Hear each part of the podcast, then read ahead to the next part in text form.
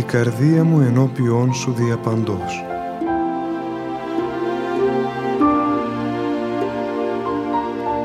Μια απόπειρα διαδικτυακής επικοινωνίας του πατρός Γεωργίου Σχοινά μαζί σας.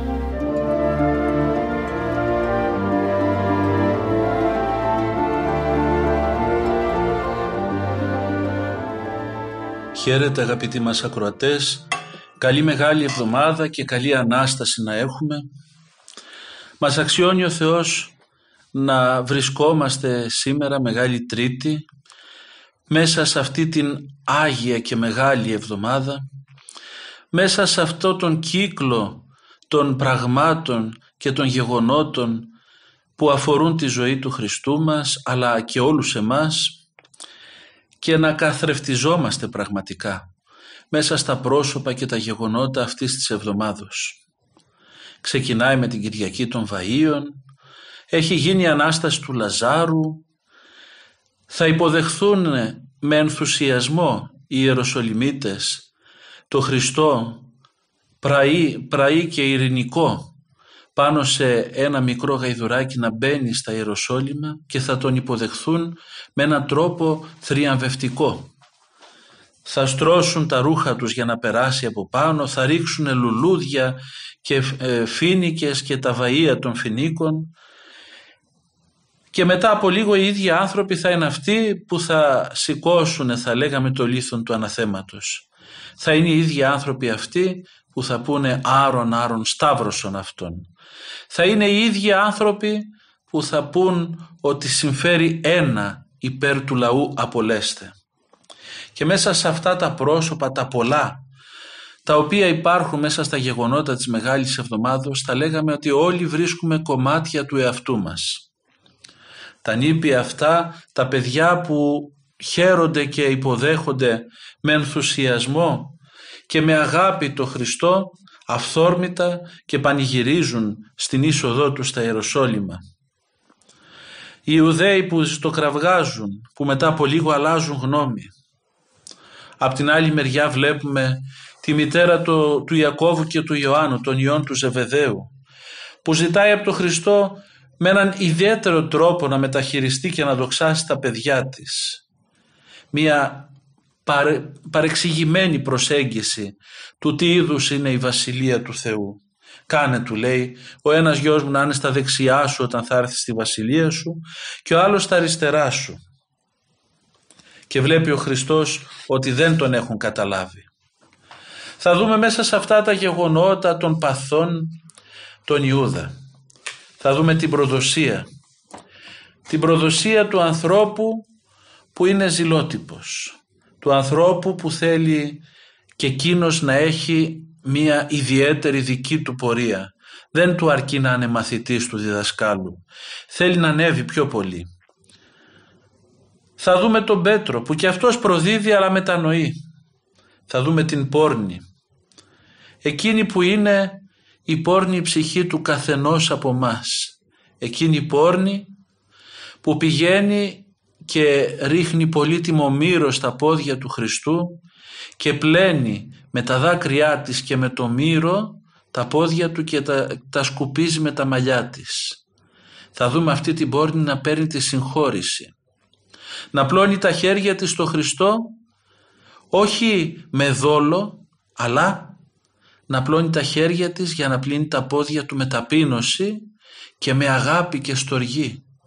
Εκείνη τον έχει καταλάβει πιο πολύ από όλους και έχει καταλάβει ότι αυτός είναι η ελπίδα της. Και εκείνη η πόρνη γυναίκα γίνεται η ελπίδα της δικής μας πόρνης ψυχής. Θα δούμε τον Πιλάτο να στέκεται μπροστά στο Χριστό και να προβληματίζεται έντονα, να μην ξέρει τι να κάνει και να διαλέγει το δρόμο της ανευθυνότητας τον δρόμο της αποποίησης των ευθυνών, να διαλέγει τον δρόμο της ανθρωπαρέσκειας, να τα έχει καλά με όλους.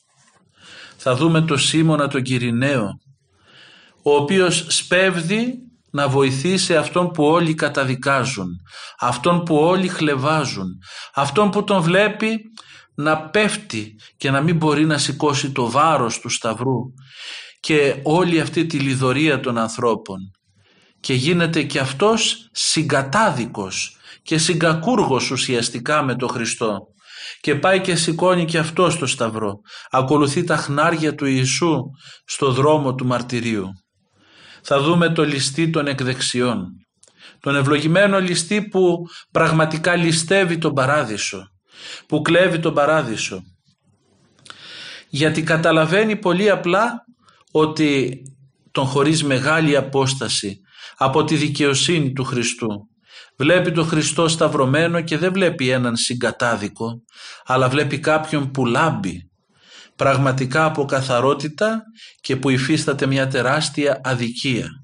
Και τι λέει, ζητάει το έλεος. Μνήστητη μου Κύριε εν τη βασιλεία σου αναγνωρίζει ότι αυτός είναι άξιος της καταδίκης αλλά αυτός που σταυρώνεται δίπλα του ο Χριστός είναι δίκαιος και δεν του έπρεπε τέτοιο τέλος και ξέρει όμως και έχει καταλάβει η ψυχή του ότι αυτός για να υπομένει αυτό το σταυρικό μαρτύριο θα έρθει η ώρα που θα βασιλεύσει με κάποιον τρόπο και σε αυτή τη βασιλεία θέλει να είναι και αυτός γιατί βαθιά μέσα η ψυχή του ζητάει την καθαρότητα, ζητάει την αγιότητα, ζητάει την μακαριότητα που βλέπει στο πρόσωπο του εσταυρωμένου Ιησού και θέλει να είναι στο δικό του βασίλειο. Και ο Χριστός ανταποκρίνεται κατευθείαν. Σήμερον με τεμού έσυ εν το παραδείσο θα δούμε και εκείνον τον ηγαπημένο, τον επιστήθιο μαθητή, τον Ιωάννη, τον άνθρωπο της καρδιάς που στέκεται πάντοτε δίπλα στο Χριστό, αθόρυβα και σταθερά, που γίνεται ο γιος της μητέρας του, γίνεται αυτός που θα γίνει ο προστάτης της. Σε αυτόν που είναι πλήρης όν της αγάπης προς το Χριστό, του δίνει και το χάρισμα της θεολογίας και πλήρης γέγονε της θεολογίας ο Ιωάννης. Αυτός που μπόρεσε σε πείσμα της συγκυρίας να σταθεί κάτω από το σταυρό του Κυρίου μας. Αυτός που έλαβε πρώτος τις ρανίδες του αίματός του να του λούζουν το πρόσωπο. Αυτός ο Ιωάννης ο ηγαπημένος ο σταθερός, ο επιστήθιος φίλος και μαθητής του Ιησού Χριστού, ο αγνός και παρθένος, αυτός είναι ένα πρόσωπο κομβικό στο μαρτύριο του Χριστού μας. Αλλά και οι μυροφόρες, οι γυναίκες αυτές που ακολουθούν το Χριστό, οι γυναίκες αυτές που τολμάνε να είναι μαζί του παντού και πάντοτε, με έναν τρόπο αθόρυβο αλλά και τόσο επαναστατικά εμφατικό και τόσο έντονο. Στέκουν δίπλα τους στο μαρτύριο, έστω και μακρόθενες τόσες, αλλά και ταυτόχρονα είναι και οι πρώτες που αξιώνονται να λάβουν το μήνυμα της Αναστάσεως. Γιατί, γιατί τόλμησαν αψηφώντας τον κίνδυνο, αψηφώντας τη φρουρά, την κουστοδία που φύλαγε τον τάφο, τόλμησαν να πάνε να αλείψουν το σώμα του ηγαπημένου τους Ιησού. Τόλμησαν να αποδώσουν τιμές σε εκείνον που κρεμάστηκε στο σταυρό ως κακούργος και έλαβε τον πλέον ατιμωτικό θάνατο. Τον αγαπούσαν, γι' αυτό και θέλησαν να τον τιμήσουν και στο τέλος τιμήθηκαν από αυτόν με το να λάβουν πρώτες το μήνυμα της Αναστάσεώς του. Θα δούμε τον Θωμά και την καλή απιστία του, τον άνθρωπο που θέλει αποδείξεις, τον άνθρωπο που θέλει να καλυφθεί, να μην τον αποστρέφει το Χριστός, αλλά να του δίνει τη δυνατότητα να τον ζήσει αναστημένο. Και μέσα σε όλα αυτά τα πρόσωπα αγαπητοί μου που θα τα συναντήσουμε μέσα στη Μεγάλη Εβδομάδα και σε άλλα ακόμη τα οποία μπορούμε να πούμε τους Φαρισαίους, τους Γραμματείς, τους Αρχιερείς καθρεφτίζεται ο καθένας από μας. Ο καθένας από μας βρίσκει με κάποιον να μοιάζει και μάλιστα θα πω ότι βρίσκουμε να μοιάζουμε με αρκετούς από αυτούς. Άλλοτε είμαστε οι πόρνοι που ζητάει την άφεση. Άλλοτε είμαστε όταν έχουμε ενισχυθεί από τη δύναμη, τη χάρη του Θεού, μοιάζουμε με τον Ιωάννη ή με τον Πέτρο που έχει θάρρος, που ομολογεί τον Χριστό, που είναι έτοιμος να δώσει μάχες για τον Χριστό, αλλά και που κάμπτεται και που λυγίζει και προδίδει. Κάποιοι ίσως μοιάζουμε και με τον Ιούδα κάποιες φορές. Άλλοι μοιάζουμε με εκείνους τους ανθρώπους που εύκολα όταν βλέπουμε το Χριστό να μεσουρανεί, όταν βλέπουμε τη χάρη Του να μας αποκαλύπτεται και μας δίνει θαύματα και σημεία, τρέχουμε κοντά Του και από την άλλη μεριά όταν απομακρύνεται από τη ζωή είμαστε οι πρώτοι που είμαστε έτοιμοι να σηκώσουμε το λίθο του αναθέματος και να τα βάλουμε με το Θεό. Όταν έχουμε έντονη την παρουσία Του και την ενίσχυσή Του στη ζωή μας, τον δοξάζουμε. Όταν όμως μας κρύβεται η χάρη του Χριστού και μας αφήνει για λίγο μόνος για να μας δοκιμάσει, εύκολα είμαστε έτοιμοι να φωνάξουμε κι εμείς «Πού είσαι Θεέ μου, με έχεις εγκαταλείψει, δεν με αγαπάς, γι' αυτό κι εγώ στέκω μακριά σου». Πόσο μοιάζουμε με όλα αυτά τα πρόσωπα. Πόσο θεϊκή και ανθρώπινη είναι αυτή η Μεγάλη Εβδομάδα που ζούμε όλοι μας και πόσο πολλά μηνύματα έχουμε να λάβουμε όλοι από αυτή τη Μεγάλη Εβδομάδα. Και νυν την σοφίαν και λόγων και νυν και αη και Ιησούς αιώνας των αιώνων αμήν των βαθών του Κυρίου τα σαπαρχάς βλέπουμε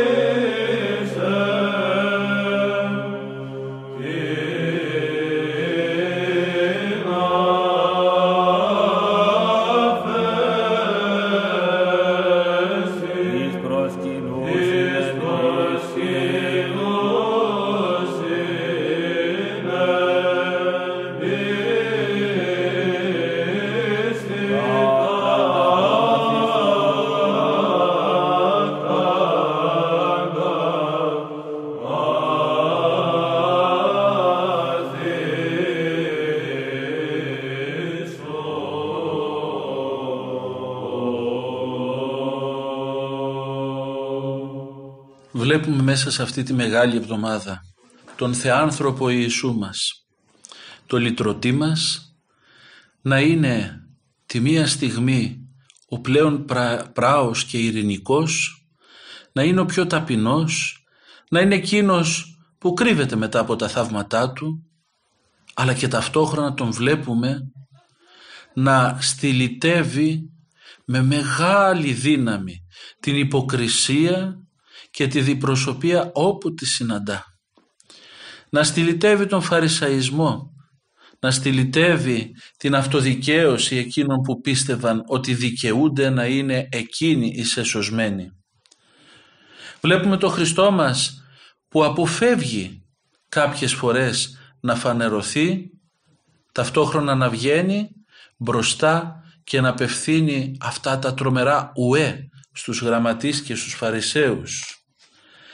Και πριν από την τελική μάχη που θα δώσει στο Σταυρό, αρχίζει να έχει μια αψιμαχία θα λέγαμε με τους φαρισαίους και τους γραμματείς.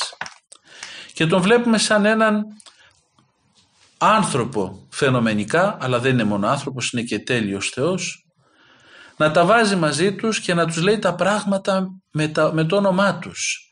Να μην φίδεται λόγων και μάλιστα λόγων καυστικών. Ουέ μην γραμματι, γραμμα, φαρισαίοι και γραμματείς λέει υποκριτές που κάνετε όλα αυτά που κάνετε. Μπαίνετε λέει με προσποιητή ευγένεια και ευλάβεια στα σπίτια των χειρών και αρπάζετε την περιουσία τους. Είστε ληστές, κατατρώγετε τις περιουσίες των φτωχών και υποκρίνεστε τους ευσεβείς που κάνουν μεγάλες προσευχές. Παρακάτω θα τους πει το ίδιο ουέ και θα τους πει ότι είστε άπιστοι ουσιαστικά και κάνετε ό,τι κάνετε για να κάνετε κάποιον θρησκευόμενο και μόλις τον κάνετε τον οδηγείτε σε μία αθεία. Θα πει πάρα πολλά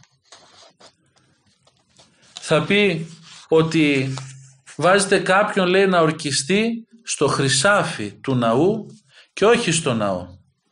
Γιατί όποιος ορκιστεί στο ναό δεν είναι τίποτε. Αλλά όποιος ορκιστεί στο χρυσάφι του ναού αυτό είναι μεγάλη αμαρτία. Μωρή και τυφλή. Και άλλα πολλά. Αφήνετε λέει τις μεγάλες εντολές και κολλάτε στις μικρές και στα τυπικά και εξουθενώνεται τους ανθρώπους με αυτόν τον τρόπο. Μεγάλες εντολές είναι οι κρίσεις, η δικαιοσύνη δηλαδή, το έλεος, η ελεημοσύνη, η ελεημοσύνη που πηγάζει από την καρδιά την ελεήμονα και η πίστη. Αφήνετε αυτά και ασχολείστε με ψηλά πράγματα τα οποία είναι περιφερειακά και δεν είναι κρίσιμα για τη σωτηρία των ανθρώπων. Πολλά τέτοια θα πει ο Χριστός και ουσιαστικά θέλει με αυτόν τον τρόπο όχι να εκδικηθεί κανέναν ούτε να εκθέσει κανέναν αλλά να τους δώσει μία ευκαιρία πριν σταυρωθεί για να ξυπνήσουν και εκείνοι για να καταλάβουν το λάθος τους. Όταν κανείς ακούει αυτά τα ουέ τα οποία απευθύνονται σε αυτούς και ίσως και σε μας στο βαθμό που και εμείς είμαστε υποκριτές στο βαθμό που και εμείς μοιάζουμε με τάφους ασβεστομένους που εξωτερικά είναι ωραίοι αλλά μέσα είναι γεμάτοι από καθαρσία και από σκουλίκια και από κόκαλα νεκρά με αυτά τα ουέ προσπαθεί να αφυπνίσει τον άνθρωπο και να στρέψει την προσοχή όλων μας στα ουσιώδη και να μας κάνει όχι θρησκευτικούς ανθρώπους, θρησκευόμενους ανθρώπους, αλλά να μας κάνει ανθρώπους που έχουν εμπιστοσύνη στην αγάπη Του, που τον εμπιστεύονται και δέχονται να συμπορευθούν μαζί Του. Θέλει ο Χριστός να είμαστε φίλοι Του. Θέλει ο Χριστός να είμαστε συνοδοιπόροι Του. Μας θέλει δίπλα Του σε κάθε βήμα. Και εμείς πολλές φορές είμαστε έτοιμοι να πάρουμε κάτι από το Χριστό. Είμαστε έτοιμοι να ζητήσουμε κάτι από τον Χριστό αλλά όχι το, το δρόμο του Χριστού. Όχι τα βήματα του Ιησού. Θέλουμε να μας δώσει υγεία, θέλουμε να μας δώσει χρήματα, θέλουμε να μας δώσει καριέρα, θέλουμε να μας δώσει γαμπρούς και νύφες, τα λέγαμε σήμερα στην εποχή μας, αλλά δεν θέλουμε να βαδίσουμε το δικό του το δρόμο. Και όταν έρθει μια δυσκολία είμαστε έτοιμοι να κάνουμε τάματα. Είμαστε έτοιμοι να κάνουμε εξωτερικά αφιερώματα αλλά όχι να κάνουμε τη μεγάλη αλλαγή την εσωτερική. Όχι να σπεύσουμε σαν την πόρνη και να χύσουμε στα πόδια του την άβυσο των πτεσμάτων μας.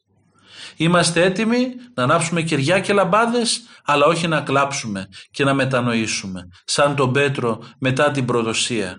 Είμαστε έτοιμοι να φτιάξουμε εικονίσματα και καντήλια ασημένια και χρυσά στο Χριστό και στην Παναγιά και τους Αγίους αλλά όχι να πούμε κι εμείς ατολιστοί με μεγάλη ειλικρίνεια εμείς αξίως πάσχομεν αλλά αυτός όχι και να πούμε αυτό το μνήστητη μου εν τη βασιλεία σου.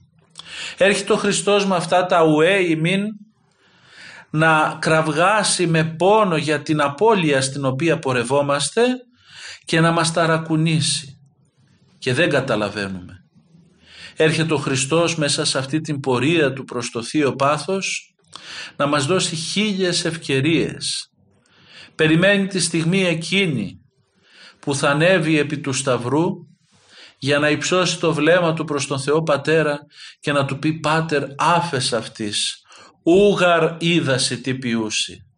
Και εμείς δεν ξέρω τι καταλαβαίνουμε. Είμαστε έτοιμοι να συγκινηθούμε τη Μεγάλη Πέμπτη, είμαστε έτοιμοι να ακούσουμε τα καρφιά του εσταυρωμένου και να συγκινηθούμε και να ρίξουμε και κανένα δάκρυ έτσι συναισθηματικό αλλά δεν ξέρω πόσο έτοιμοι είμαστε να αισθανθούμε πόσες φορές εμείς οι ίδιοι καρφώνουμε τον Χριστό με τις αμαρτίες μας, με την αποστασία μας και με την προδοσία που ο καθένας κάνει στην προσωπική του ζωή, με τις δικές του επιλογές. Πόσο είμαστε έτοιμοι να δεχθούμε την άφεση που πηγάζει από τη λογχευθήσα πλευρά του Ιησού μας. Πραγματικά είμαστε τόσο τραγικοί οι άνθρωποι που έχουμε έναν Θεό που είναι τόσο υψηλά ιστάμενος και τόσο παντοδύναμος και τόσο παντογνώστης και τόσο πολύ μας αγαπάει που γίνεται ο πιο κοντινός μας άνθρωπος. Γίνεται ο άνθρωπός μας, γίνεται ο συγκατάδικός μας και σηκώνει αυτός αντί για εμάς την τιμωρία που σε μας αξίζει. Και παρόλα αυτά εμείς δεν κάνουμε έτσι με το χεράκι μας να αρπαχτούμε από το χέρι του που είναι διαρκώς τεταμένο προς εμάς και να ανέβουμε και εμείς τα σκαλοπάτια. Τα σκαλοπάτια που οδηγούν στη βασιλεία του, μέσα από τη μετάνοια, μέσα από την ταπείνωση, μέσα από την αγάπη και τη συμπόρευση με τον Ιησού μας. Δεν φταίουν και εμείς θα μας πει στην αρχή της Μεγάλης Εβδομάδος. Συμπορευθόμεν αυτό και συσταυρωθόμεν θα μας πει ο υμνοδός και νεκρωθόμεν δι' αυτόν εξαιτίας του να νεκρωθούμε τες του βίου ειδονές για τις ειδονές του βίου. Ή να και συζήσομεν αυτό. Δεν ξέρω πόσο θέλουμε να ζήσουμε κοντά του. Πραγματικά όμως για όλους μας αυτή η μεγάλη εβδομάδα και κάθε μεγάλη εβδομάδα είναι μια κλίση για συμπόρευση με τον Χριστό στα δύσκολα και στα εύκολα στην ταπείνωση του Σταυρού αλλά και στη δόξα της Αναστάσεως και θα είναι πραγματικά άδικο και κρίμα να περάσει αυτή η μεγάλη εβδομάδα όπως όλες οι άλλες να μείνουμε στα εξωτερικά και να χάσουμε αυτά που αφορούν την ψυχή μας. Έρχεται ο Θεάνθρωπος Ιησούς λοιπόν με θεϊκό και ανθρώπινο τρόπο ταυτόχρονα να μας καλέσει κοντά Του με τις πανέμορφες ακολουθίες αλλά και με τα ίδια τα γεγονότα τα οποία για χάρη μας συμβαίνουν και να μας πει ελάτε και να μας δώσει το χέρι, να τον κρατήσουμε από το χέρι και να συμπορευτούμε. Ας ελπίσουμε να κάνουμε το βήμα μας ο καθένας γιατί έχουμε πάθος μπροστά μας αλλά έχουμε και Ανάσταση και στη ζωή του καθενός από μας υπάρχουν χίλιοι σταυροί αλλά και χίλιες Αναστάσεις αρκεί να είμαστε μαζί Του, μαζί με τον Θεάνθρωπο και να ζούμε τα πράγματα έτσι, ανθρώπινα μένως άνθρωποι αλλά και θεϊκά ως και κλειμένοι και κεκελευσμένοι θεοί, θεοί καταχάριν, ως άνθρωποι που μας έχει καλέσει ο Χριστός στην καταχάριν θέωση. Θα είναι κρίμα πραγματικά να μείνουμε στην επιφάνεια. Άντε αδελφοί μου να βάλουμε όλη η αρχή και να ζήσουμε αυτή τη μεγάλη εβδομάδα θεοπρεπώς. Ανθρωπίνος μεν, αλλά και θεοπρεπός και θεϊκός, όπως θέλει εκείνος να ζήσουμε αυτή τη μεγάλη εβδομάδα. Πλάγιος του Τετάρτου, εκνικτός ορθρίζει το πνεύμα μου προς ο Θεός, διότι φως τα προσταγματά σου επί της γης. Ναι,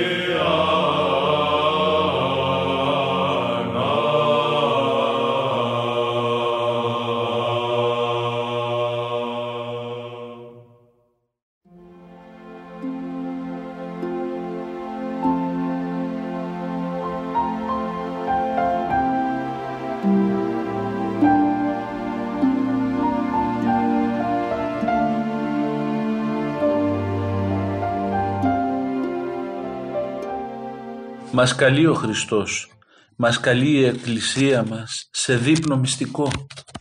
Ο Θεάνθρωπός μας, ο λυτρωτής μας, προσφέρει το σώμα Του και το αίμα Του και πολλοί από μας θα τρέξουμε να κοινωνήσουμε αυτές τις μέρες. Έτσι ο Κύριος άφησε στην ανθρωπότητα αενάως βλίζουσα πηγή θεώσεως των ανθρώπων, μας λέει ο μακαριστός πατήρ Γεώργιος Καψάνης. Αενάως βλίζουσα πηγή θεώσεως, συγχωρήσεως και αφέσεως των αμαρτιών τους και ζωοποιήσεώς τους, το Πανάγιο Σώμα του και το αίμα του. Χωρίς αυτά δεν θα υπήρχε η Εκκλησία. Επειδή υπάρχει το σώμα και το αίμα του Χριστού, υπάρχει η Εκκλησία. Γι' αυτό σήμερα που θα γιορτάσουμε σε λίγο, όπως γιατί μιλάει για τη Μεγάλη Πέμπτη ο μακαριστός Πατήρ Γεώργιος, που θα γιορτάσουμε το μυστήριο της Θείας Ευχαριστίας, τη Μεγάλη Πέμπτη, ας λάβουμε υπόψη μας πόσο μεγάλη είναι η εορτή και πόσο μεγάλη είναι η δωρεά. Πολλοί όμως κάθισαν στο δείπνο του Χριστού, πολλοί και σήμερα κάθονται, αλλά δεν είναι όλοι εκείνοι που λαμβάνουν την ευεργεσία. Υπήρχε τότε και ίσως υπάρχει και τώρα η θλιβερή εξαίρεση. Ο Ιούδας δεν κάθεται στο δείπνο μέχρι να τελειώσει το μυστήριο της ευχαριστίας αλλά φεύγει γιατί μελετά την προδοσία. Και σήμερα αυτό δεν γίνεται. Μας καλεί ο Χριστός και χαιρόμαστε κι εμείς οι ιερείς που πολλοί άνθρωποι θα έρθουν να κοινωνήσουν. Αλλά πόσοι άλλοι δεν έρχονται καθόλου; Και πόσοι από αυτούς που έρχονται, έρχονται με συνείδηση; Και έχουν ελέγξει τον εαυτό τους και έχουν μετανοήσει και έχουν εξομολογηθεί και έχουν προετοιμαστεί. Και πόσοι δεν φεύγουν κατευθείαν μετά τη Θεία Κοινωνία και οδηγούνται οι καημένοι, οι καημένοι από τον ένα πειρασμό στον άλλον, από το ένα λάθος πάλι στο άλλο λάθος και πραγματικά καταστρέφουν τον εαυτό τους όπως κατέστρεψε και ο Ιούδας τον εαυτό του. Φεύγει, μελετά την προδοσία και παρόλο που προδίδει δεν σπέβδει να μετανοήσει αλλά πέφτει και στην απελπισία. Έτσι λοιπόν και πολλοί συνάνθρωποι μας απελπίζονται γιατί, γιατί λαμβάνουν το δώρο με τρόπο δόλιο. Δεν προχωράνε κατόπιν προετοιμασίας στη Θεία Κοινωνία πάνε να υφαρπάξουν θα λέγαμε το σώμα και το αίμα του Χριστού χάριν του εθήμου και μετά να συνεχίσουν να ζουν χωρίς το Χριστό και τους καταλαμβάνει η απελπισία στην οποία ρίχνει ο διάβολος τις ψυχές. Αυτό είναι το δράμα του Ιούδα. Απελπίζεται, θεωρεί ότι προδίδει και δεν μπορεί να κάνει κάτι για να το διορθώσει και έτσι πηγαίνει και αυτοκτονεί, απελθόν απίνξατο. Και πόσοι αδελφοί μας δεν αυτοκτονούν. Άλλοι φυσικά και άλλοι πνευματικά. Γιατί η απομάκρυνση από το Θεό μας είναι αυτοκτονία. Και αυτός που αυτοκτονεί με αυτόν τον τρόπο δεν βλέπει και την Ανάσταση. Δεν αξιώνεται να δει την Ανάσταση. Ενώ οι άλλοι μαθητές, οι οποίοι ήταν και αυτοί εξίσου αδύναμοι με τον Ιούδα, ήταν και αυτοί φοβισμένοι, ήταν και αυτοί κάποιοι από αυτούς απογοητευμένοι από τον Χριστό, άλλα περίμεναν από Αυτόν, ήθελαν πιο δυναμική την παρουσία Του. Αυτοί έμειναν στο μυστικό δείπνο, έμειναν στην ευχαριστία, έμειναν κοντά Του έστω και τρέμοντας και περίμεναν τη χάρη και την ενίσχυση από τον Χριστό. Και εκείνος ο Πέτρος που τον αρνείται κλαίει πικρός και στενάζει και ζητά συγχώρηση και τη λαμβάνει. Αυτοί αξιώνονται να δουν και την Ανάσταση. Θα πει ο Χριστός σε ένα πολύ όμορφο τροπάριο της Μεγάλης Εβδομάδος, τη Μεγάλη Τετάρτη το λέμε. Κοιτάξτε λέει φίλοι μου, μη σας χωρίσει από μένα κάποιος φόβος. Όταν με δείτε να σταυρώνομαι με άλλα λόγια, να μην τρομάξετε, να μην φοβηθείτε, να μην απογοητευτείτε και πείτε ότι χάσατε την ελπίδα σας. Να μην πείτε ότι όλα χάθηκαν όταν θα με δείτε πάνω στο σταυρό. Αλλά να μείνετε ενεμή. Να μείνετε κοντά μου, να μείνετε σε μένα. Γιατί εγώ είμαι η άμπελος και εσείς τα κλίματα.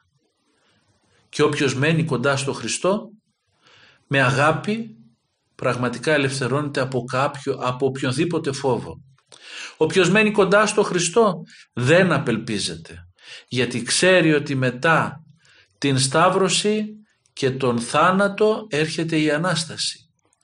Πόσοι όμως αδελφοί μου από εμάς έχουμε τυπώσει βαθιά στην καρδιά μας τα λόγια του. Τριήμερος γάρ εγείρομαι. Τα λόγια του τα προφητικά μέσα από την γραφή. Πόσοι από εμάς δεν κάνουμε σαν τους μαθητές που ενώ είχαν ακούσει ότι θα αναστηθεί δεν το πολύ πίστευαν και περιμένουμε με σκεπτικισμό και τρέμουμε από το φόβο μόλις δούμε ότι φαινομενικά ο Χριστός χάνει. Και σήμερα στην εποχή μας αυτά δεν ζούμε. Η αμαρτία πλεονάζει. Ο κόσμος δεν είναι κοντά στο Χριστό. Τι κι αν τα είπε ο Χριστός 2021 χρόνια πριν, τι κι αν σταυρώθηκε, τι κι αν αναστήθηκε, τι κι αν κήρυξαν οι Απόστολοι, τι κι αν βγήκαν τόσοι Άγιοι και μίλησαν στους ανθρώπους, δεν κατάλαβαν τίποτε οι άνθρωποι. Έχασε ο Χριστός. Αυτό βροντοφωνάζει ο διάβολος προς πάσα κατεύθυνση και οποιοδήποτε άνθρωπος βλέπει τα πράγματα ξερά με μια ανθρώπινη κοσμική λογική αυτό βλέπει μπροστά του. Βλέπει ότι ο Χριστός έχασε και έτσι οι άνθρωποι φοβούνται. Φοβούνται. Γιατί; Γιατί δεν έχουν αγκιστρωθεί πάνω στο Χριστό και δεν ποτίζεται η ψυχή τους από την παρουσία Του και τη χάρη Του. Έτσι λοιπόν τους κερδίζει ο διάβολος με την απελπισία και θέλουν μια λύση εδώ και τώρα. Δεν μπορούν να περιμένουν την Ανάστασή Του. Κατά βάθος είναι ο εγωισμός που δεν αφήνει τον άνθρωπο να αφαιθεί στα χέρια του Χριστού για να τον ακολουθήσει στο μαρτύριο αλλά να τον ακολουθήσει και στη δόξα της Αναστάσεως. Έτσι λοιπόν οι άνθρωποι χάνουν από μπροστά τους την ελπίδα. Απελπίζονται μέσα σε αυτή την σκοτεινή και δαιμονική εποχή που ζούμε και είναι σαν να έχει πεθάνει για αυτούς ο Θεός, σαν να μην υπάρχει. Και όλα αυτά που γίνονται περνάνε από τα αυτιά τους, ίσως και από το μυαλό τους λίγο, αλλά σαν πολύ όμορφα φολκλωρικά έθιμα της Μεγάλης Εβδομάδος που όμως δεν μπορούν να αγγίξουν την καρδιά τους. Έτσι λοιπόν έρχεται ο Χριστός μας αυτή τη Μεγάλη Εβδομάδα να μας πει μην σας χωρίσει κανένας φόβος από μένα. Μη φοβάστε, η αγάπη έξω βάλει τον φόβο. Αγαπήστε με αφού εγώ σας αγάπησα, αφού εγώ έδειξα την αγάπη μου πάνω στο σταυρό για σας. Εκεί είναι η αγάπη, κρέμεται ενώπιόν σας. Η αγάπη η ενυπόστατη που είμαι εγώ ο Χριστός. Αγαπήστε με κι εσείς, μείνετε κοντά μου και θα φύγει κάθε φόβος από σας. Μας προειδοποιεί ο Χριστός, αλλά εμείς τον ακούμε ποιος ξέρει. Ο καθένας θα ζυγίσει τον εαυτό του, αλλά μέσα από τον Σταυρό, μέσα από την Οδύνη, μέσα από τον πόνο, πραγματικά μπορούμε να βρούμε τον Χριστό. Αν μείνουμε κοντά Του, αν δοξάσουμε το Θεό για τα όμορφα και τα λυπηρά της ζωής αυτής. Αν σηκώσουμε ο καθένας το σταυρό του, το σταυρό των δοκιμασιών και των θλίψεων που μας επιφυλάσσει αυτή η προσωρινή ζωή, αυτή η κοιλάδα του κλαθμόνος που αναφέρουν οι πατέρες της Εκκλησίας και αν μπορέσουμε να μείνουμε σταθερά κοντά του, όπως ο Ιωάννης ο Ευαγγελιστής, και αν μείνουμε σταθερά κοντά του αδελφοί μου θα είμαστε οι πρώτοι σαν τον Ιωάννη, σαν τις μυροφόρες που θα πάρουμε τη χαρά της Αναστάσεως. Θα πληροφορήσει η Ανάσταση την ψυχή μας από αυτή τη ζωή και θα ζούμε από αυτή τη ζωή τα πράγματα θεανθρώπινα, σταυροαναστάσιμα. Θα ζούμε τα πράγματα με την χαρμολύπη της Ορθοδοξίας μας και θα μπορούμε να ανταπεξέλθουμε σε κάθε δυσκολία. Ο πόνος για μας θα είναι αυτή η αενάως βλίζουσα πηγή της θεώσεως των ανθρώπων κατά τον πατέρα Γεώργιο τον Καψάνη. Θα η λογχευθήσα πλευρά του Χριστού μας θα είναι εκείνη από την οποία θα πηγάζεται, θα πηγάζει η αθανασία και η ζωή για όλους εμάς. Το σώμα του και το αίμα του θα είναι εκείνο που θα μας καλυβδώνει και θα μας δυναμώνει και θα μας κάνει ικανούς να ανταπεξέλθουμε σε κάθε δοκιμασία. Ας μην τον αφήσουμε αδελφοί μου. Ας μη φοβόμαστε. Ας μείνουμε κοντά του με πιστότητα, με αγάπη, με ταπείνωση και με βαθιά την πεποίθηση ότι εκείνος θα μας λυτρώσει από τα οδυνηρά της ζωής ταύτης και θα μας οδηγήσει στην Ανάστασή Του.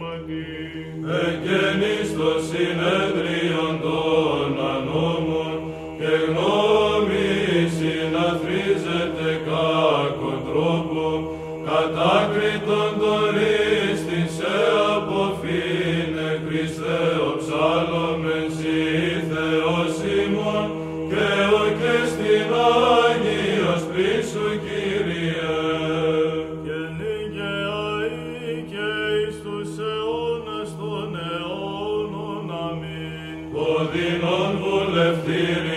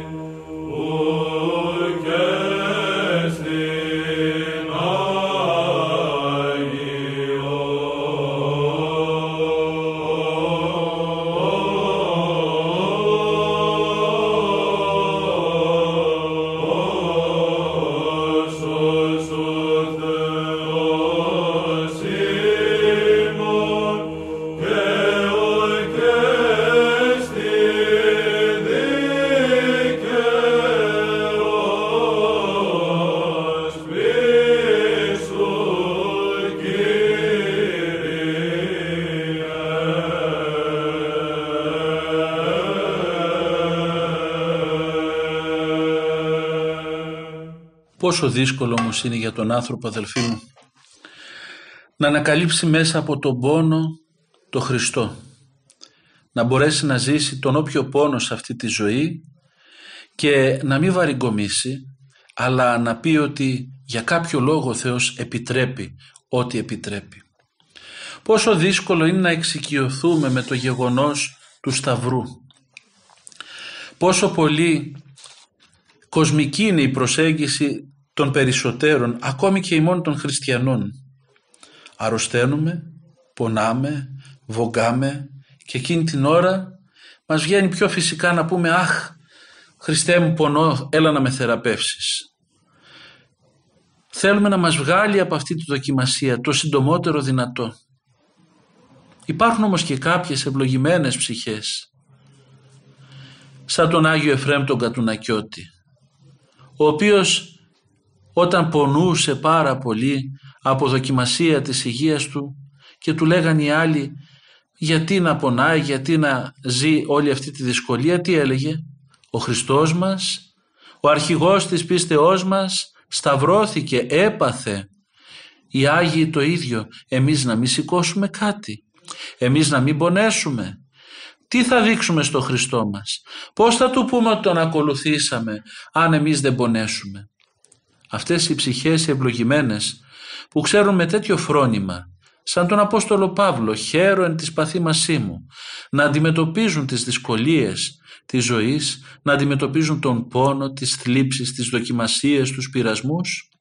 Αυτές οι ψυχές που ξέρουν να σταυρώνονται με έναν τρόπο αρχοντικό, με έναν τρόπο φιλότιμο και λεβέντικο, με έναν τρόπο που ταιριάζει πραγματικά σε χριστιανούς, αυτές οι ψυχές μέσα από τις δοκιμασίες και τους πόνους, μέσα από τους σταυρούς λαμβάνουν πραγματικά τα μεγαλύτερα πνευματικά μαθήματα. Αυτές οι ψυχές εντρυφούν στο μυστήριο του πόνου και του, και του σταυρού και ουσιαστικά μαθαίνουν τα πάντα μέσα από τον πόνο. Μαθαίνουν τα πάντα μέσα από το σταυρό.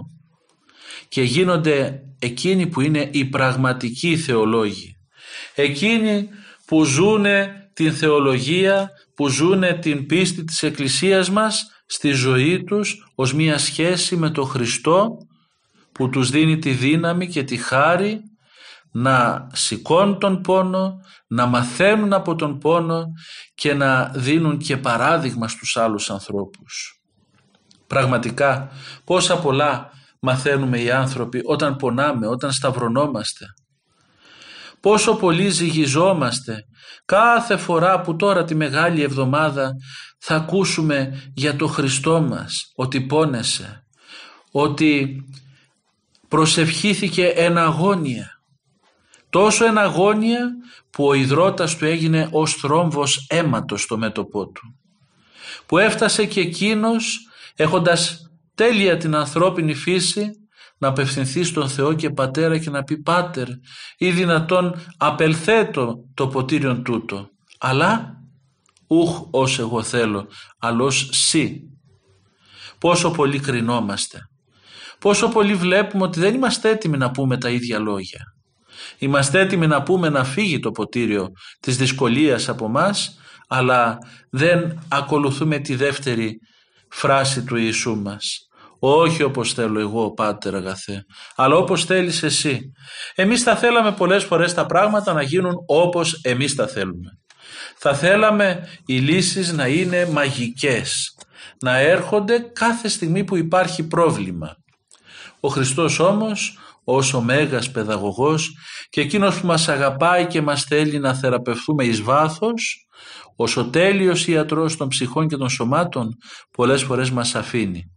Μας αφήνει να πονέσουμε και να δοκιμαστούμε πάντοτε μέσα στα πλαίσια της αντοχής μας ούτως ώστε να κερδίσουμε περισσότερα μαθήματα ζωής κοντά στο Χριστό και να μπορέσουμε να Του μοιάσουμε ακόμη περισσότερο να μάθουμε μέσα από τον πόνο το, να ζητάμε το θέλημα του Θεού στη ζωή μας να μάθουμε μέσα από τον πόνο να ζητάμε όχι κάτι από τον Χριστό να ζητάμε τον ίδιο τον Χριστό. Να ζητάμε τον Χριστό να έρθει μέσα μας και να πληρώσει την ύπαρξή μας και να μας γεμίσει από τη χάρη Του για να μπορούμε να Τον δοξάζουμε επί πάσιν. Να Τον δοξάζουμε για τα πάντα όπως αξιώθηκαν οι Άγιοι της πίστεώς μας. Βλέπουμε λοιπόν το Χριστό μας να περνάει αυτή την αγωνία, να προσεύχεται, θα τον δούμε να σταυρώνεται, θα τον δούμε να διψάει πάνω στο σταυρό και να δέχεται όλη τη χλέβη, όλη τη λιδωρία, όλη την κοροϊδία του κόσμου τούτου. Τον βλέπουμε να μισείται υποπάντων, να είναι ο μισούμενος υποπάντων και μας έχει προειδοποιήσει ότι όσοι τον ακολουθήσουμε θα είμαστε κι εμείς μισούμενοι υποπάντων και έσεστε μισούμενοι υπό πάντων δια το όνομά μου μας έχει πει.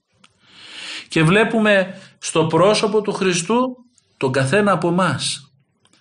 Αν θελήσουμε να ζήσουμε με πιστότητα το Ευαγγέλιο, αν θελήσουμε να ακολουθήσουμε την αλήθεια Του, θα σηκώσουμε τη χλέβη και τη λιδωρία του κόσμου τούτου. Μήπως σήμερα αυτό δεν γίνεται; Η εποχή μας δεν χλεβάζει κάθε τι που έχει να κάνει με τον Χριστό. Και ο μεγάλος πειρασμός όλων μας, κληρικών και λαϊκών, δεν είναι αυτό σήμερα. Να πάμε με το Θεό και να μας κοροϊδεύουν όλοι και να μας λένε γραφικούς και να μας κυνηγούν και να μας σταυρώνουν. Ή να πάμε με το πνεύμα του κόσμου τούτου, να συμβιβαστούμε και να γίνουμε καλοί υπάλληλοι της κοσμικής νοοτροπίας που θα έχουμε και ένα θρησκευτικό επίχρησμα στη ζωή μας ίσα για να κοιμίζουμε τη συνείδησή μας και να βαδίζουμε ολοταχώς προς το πνευματικό θάνατο ασυναίσθητα και με μία αναισθησία πνευματική. Βλέπουμε το δρόμο του Χριστού να είναι σπαρμένος αγκάθια. Βλέπουμε το δρόμο του Χριστού να έχει πίκρες, να έχει αίματα και υδρότες. Βλέπουμε το δρόμο του Χριστού να έχει πείνα και δίψα, να έχει κακουχία, κακουχία σωματική και πνευματική και να είναι και ένας δρόμος μοναχικός. Ένας δρόμος που φαίνεται κατά τα ανθρώπινα απαράκλητος. Σε αυτόν τον απαράκλητο δρόμο όμως εμείς οι πιστοί έχουμε το Χριστό δίπλα μας. Για μας που θέλουμε να σηκώσουμε το σταυρό του Κυρίου ο Χριστός γίνεται σύμμονας ο Κυριναίος. Γίνεται εκείνος που έρχεται δίπλα μας και σηκώνει αυτός το δικό μας σταυρό και μας ενισχύει σε κάθε στροφή της οδού του μαρτυρίου σε κάθε στιγμή που γονατίζουμε και λυγίζουμε και δεν αντέχουμε άλλο το σταυρό σε κάθε στιγμή που λέμε, που λέμε σαν το Δαβίδ έως πότε Κύριε έως πότε επιλύσει μου εις τέλος έρχεται ο Χριστός και βάζει πλάτη και μας βοηθάει να σηκώσουμε το σταυρό της συμπορεύσεως μαζί Του. Έτσι λοιπόν αδελφοί μου Ας σηκώσουμε το σταυρό μας. Ας γίνουμε κι εμείς εσταυρωμένοι μαθητές του μεγάλου εσταυρωμένου Ιησού, του μεγάλου εσταυρωμένου Θεανθρώπου Λυτρωτού. Και όταν κι εμείς σηκώσουμε με φιλότιμο το σταυρό μας σε αυτή τη ζωή, τότε θα ακούσουμε τον ίδιο το Χριστό να μας λέει και εμάς ελάτε κι εσείς στον παράδεισο της τρυφής ελάτε κι εσείς γιατί είσαστε επί ολίγα πιστοί και επί πολλών καταστήσω ημάς. Ελάτε κι εσείς να σας κάνω πολίτες της δικής μου βασιλείας. Αλλά θα πιείτε σε αυτή τη ζωή αυτό το ποτήριο που κι εγώ ήπια. Ας μην δηλιάσουμε αδελφοί μου. Ας σηκώνουμε το σταυρό μας. Ας προσκυνούμε το σταυρό μας με πόθο και αγάπη και να ξέρουμε ότι η άλλη όψη του σταυρού είναι η Ανάσταση. Και αυτή την Ανάσταση θα την ζήσουμε από τώρα και θα τη ζούμε εις τους αιώνες. Χαίρετε αδελφοί μου. Να χαίρετε με το Σταυρό και με την Ανάσταση του Κυρίου μας για να μπορέσετε κι εσείς και εμείς και όλοι να ζήσουμε την σταυροαναστάσιμη ελπίδα όπως αυτή υποστασιάζεται στο πρόσωπο του Θεανθρώπου Ιησού, του γλυκύτατου Ιησού μας, που είναι ο εραστής και ο νυμφίος των ψυχών μας. Καλή Μεγάλη Εβδομάδα, καλή Ανάσταση.